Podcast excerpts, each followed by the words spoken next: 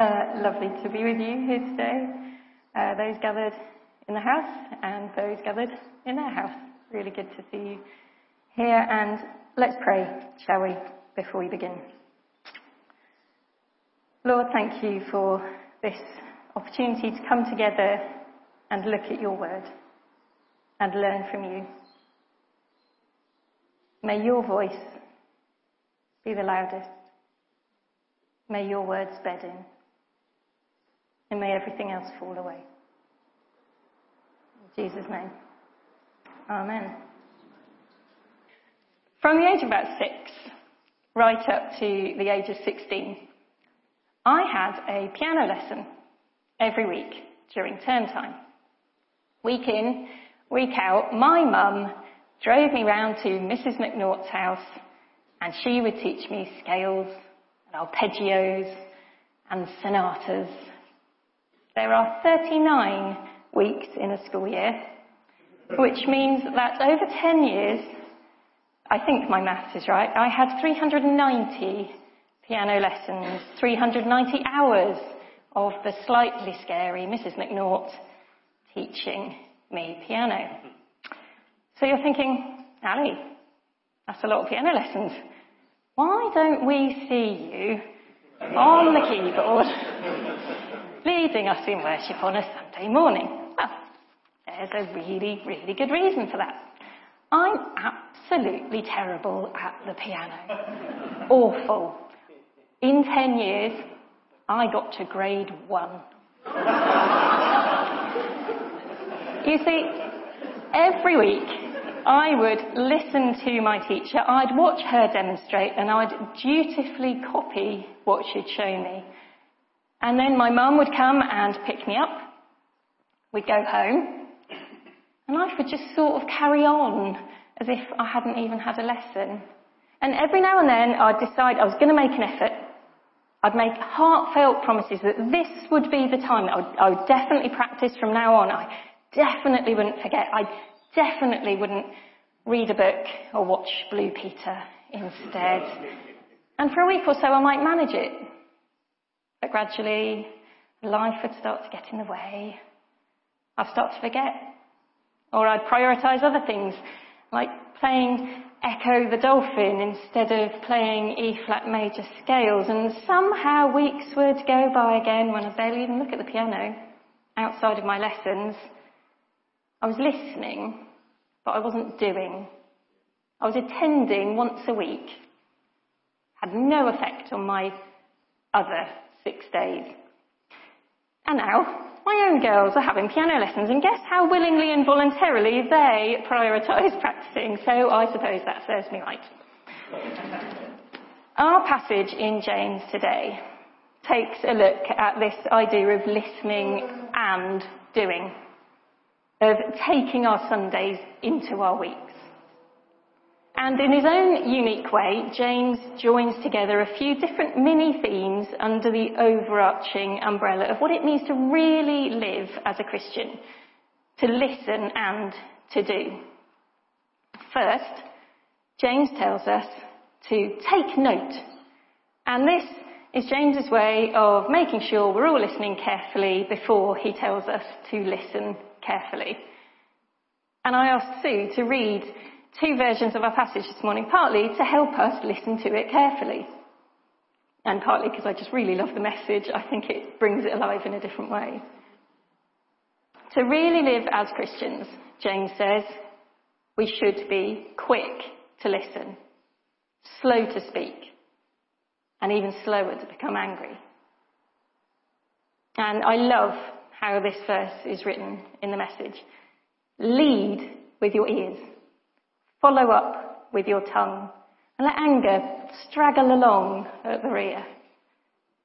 And we all know the cliche, don't we, that we have two ears and only one mouth, so we should listen twice as much as we speak, but how many of us actually manage it? I know I don't.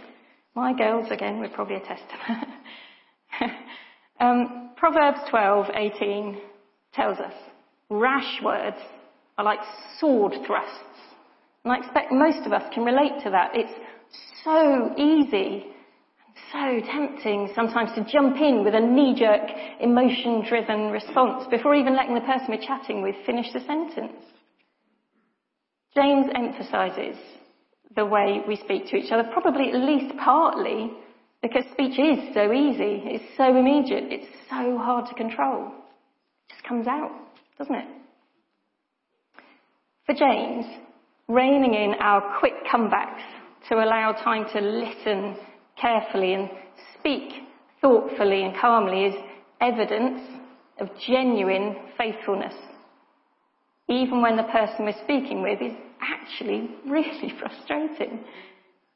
As he says, human anger doesn't produce the righteousness God desires. And so gaining control over our words and our anger is really important. But how do we actually do it? Well, I'm sorry, but there's no quick fix here. There's no magic verse that unlocks the power of genuine listening and locks up the too fast tongue. But with practice and determination, just like I didn't have with the piano, there are things we can do to help. First, as verse 21 starts, we need to empty the rubbish. Get rid of all moral filth, James says, or as the original King James version says, lay apart all superfluity of naughtiness. Amazing. I looked it up, and superfluity means an unnecessarily or excessively large amount of something. So in our house, we have a superfluity of cake most of the time. So if we think about the, ma- the magic porridge pot in the fairy story, but Instead of porridge, there's a bubbling overflow of naughtiness in the world sticking to everything it touches. And our choices, what we do and watch and read and buy and say, all have the potential to contribute to the overflow. So, we need to step away from moral corruption, lay aside the filthiness and make good and lasting daily life choices. And how do we know what those good choices are? We look at James's second step in verse 21. Humbly accept the word planted in you. Or, as the message says, in simple humility, let our gardener, God, landscape you with the word, making a salvation garden of your life. I love that. Each of us knows the, the things that trigger our anger or tempt us to make poor choices and act sinfully. And we also know that we won't grow in discipleship and Christ likeness if we keep filling ourselves up with the stuff that stunts us. So we need to empty out the rubbish, the superfluity of naughtiness and fully accept and receive and fully obey the Word of God. And we can do this by intentionally fostering a teachable heart when we're reading the Bible, by being willing to be challenged and changed, and by listening and doing. And it's this idea of listening and doing that James tells us about in the next few verses with one of his trademark quirky analogies. We shouldn't just listen to or read God's word letting it go in one ear and out the other. If we don't act on what we hear, it's as if we've looked into a mirror, turned away, and immediately forgotten what we look like and who we are. Now, I'm going to admit something to you, and hopefully you'll understand why I chuckled a bit when Matt gave me this passage to preach on.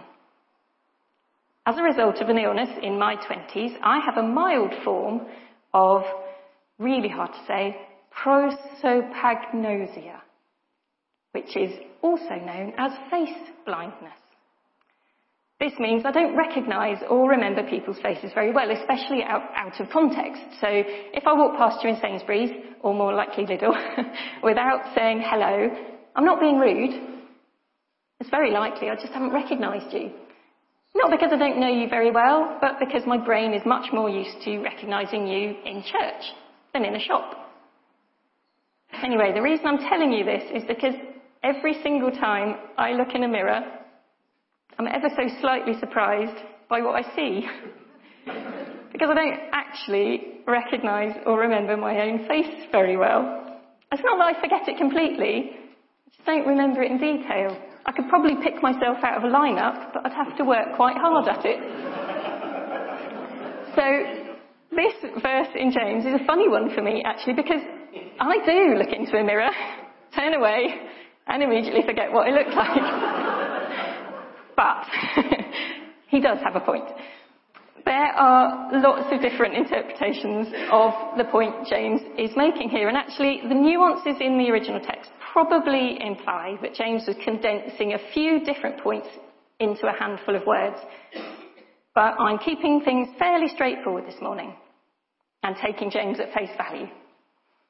His overarching theme is the importance of acting on what we hear or read in God's Word, listening and doing. And the reason we look into a mirror is often to check something about ourselves if our hair needs brushing, if our collar needs straightening, or if we have a smudge of marmite on our cheek. And these things all need acting on. We wouldn't see the marmite, turn away, and either forget or not bother to wipe it off. And it's the same if we hear the word of God and either forget or don't bother to act on it. It's, it's like a sort of moral amnesia. And of course, the Bible isn't just an ordinary mirror, is it? Showing us our external features. We're not just shown our marmite smudges on the outside. We're shown our character smudges on the inside. To paraphrase Spurgeon, the word of the Lord is a revealer of secrets. It shows a person their life, their thoughts, their heart, their inmost self. And no matter how carefully or diligently we read the Bible, if we don't turn reading into action, we're leaving the character smudges exactly where they are. But instead, if we peer carefully into the Bible, really look, and then do what it says, we will, as James says, be blessed with joy, with peace, and with freedom. But hang on, James, what do you mean, the perfect law that gives freedom? I thought we were saved by following the resurrected Jesus, not by following rules. And Paul says in Ephesians that it is by grace we've been saved through faith, not by works. So why is James saying we need faith and action? Well, it's important to remember that we aren't saved by our works, we are saved by faith. And on the surface of things, we could see James's teaching as contrasting with Paul's emphasis on being saved by faith alone. But we also need to remember that Paul and James were writing for very different audiences. Paul was writing for the Gentiles, whereas James was writing for Jewish believers. So Paul was defending the Gentiles from Jewish legalism while James was defending Jews from Gentile laxity. It's very different. Also, the word works actually has several different meanings here. Paul writes of the works of the law, so the following of all the Levitical commands to the letter. Well, James writes of the works of faith, that is, actions informed by our faith, actions that spring out of healthy faith. So James isn't saying it's works that save you, but rather that when we are saved by faith, our faith informs and inspires our works or our actions. He's saying, and I'm definitely paraphrasing, if you have faith but don't have faith informed actions, you're absolutely kidding yourself. These faith informed actions aren't the works of law that Paul talks about. These are daily life outworkings. The, the stuff that shows on the outside What or who is living on the inside? Clue, it's Jesus. Because actually, Jesus isn't looking for superfans who know all the best lyrics and sing along at all of his gigs and then go home again unchanged. Jesus is looking for disciples, doers, not just listeners. People who are willing to grow and change and be courageously Christ-like every day by living their lives with Him at the centre of their thoughts and their words and their actions. And how do we know Jesus wants our actions to be informed by our faith too? Because he taught it. In Matthew 7 at the end, Jesus says, Everyone who hears these words of mine and puts them into practice is like a wise man who built his house on the rock. It's not enough to just read the Bible as a chore to get through or even as an interesting book of stories and advice. It's not enough just to hear sermons and be entertained or not, as the case may be. We're not called to be a sermon appreciation society. If we read the Bible because we feel we should tick it off as an exercise we've achieved, or if we listen to sermons and chat about it after lunch saying things like, well, it started off okay, but she didn't have to go on a bit, or, oh, I like the funny story about the chicken. We've really missed the point. We need to be listening carefully, mulling things over for ourselves, being willing to change the way we do things because of what we've read and heard, to become more like Jesus. And that's really what James's final, very quick point in verse 27 is all about. On a practical, day to day, nitty gritty level, how do we stop deceiving ourselves and start living faith informed lives? And for James, it's so simple. Care for the homeless and the loveless and guard against corruption from the godless world. I read this week that our walk with God is useless if it does not translate into the way we live and speak and treat others.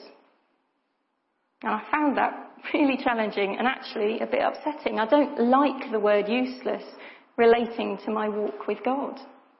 It seems very harsh. But James himself uses the word worthless in a similar context in verse 26, so we do need to take this seriously. A real walk with God causes us to listen carefully to Him, and it shows itself in simple practical ways. It helps the people who need help. It keeps itself clean in amongst the uncleanliness of the world. We need to be alert to what God is saying and be willing to make changes, small ones and big ones, to our everyday lives. We need to be obedient when He calls on us to love and care for widows and orphans, the homeless and the loveless because our faith in Jesus is a call to action. Genuine salvation leading to loving, Christ-like living. We're going to respond to what we've been thinking about by singing a song in a few minutes, so now would probably be a good time for the band to start limbering up, please.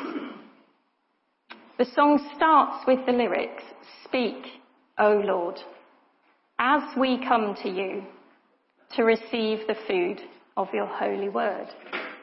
And this might seem more like a song to sing at the start of a service, saying, as we come to you.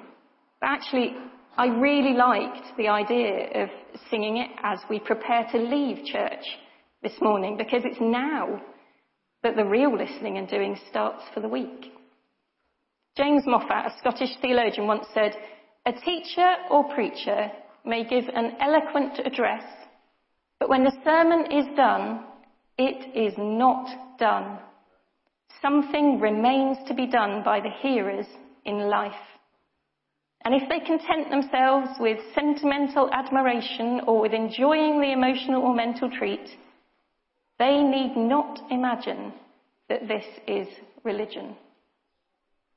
I'd like to think James would approve of Moffatt. Let's really peer into the Bible this week. Let's go to life group and chew all this over. Let's really wrestle with what we read and hear and ask God to reveal to us what changes we need to make in our daily lives in order to do and not just listen. In order to care for the homeless and the loveless and guard against corruption from the godless world and live as courageously Christ-like disciples and not just Jesus superfans. Let's pray.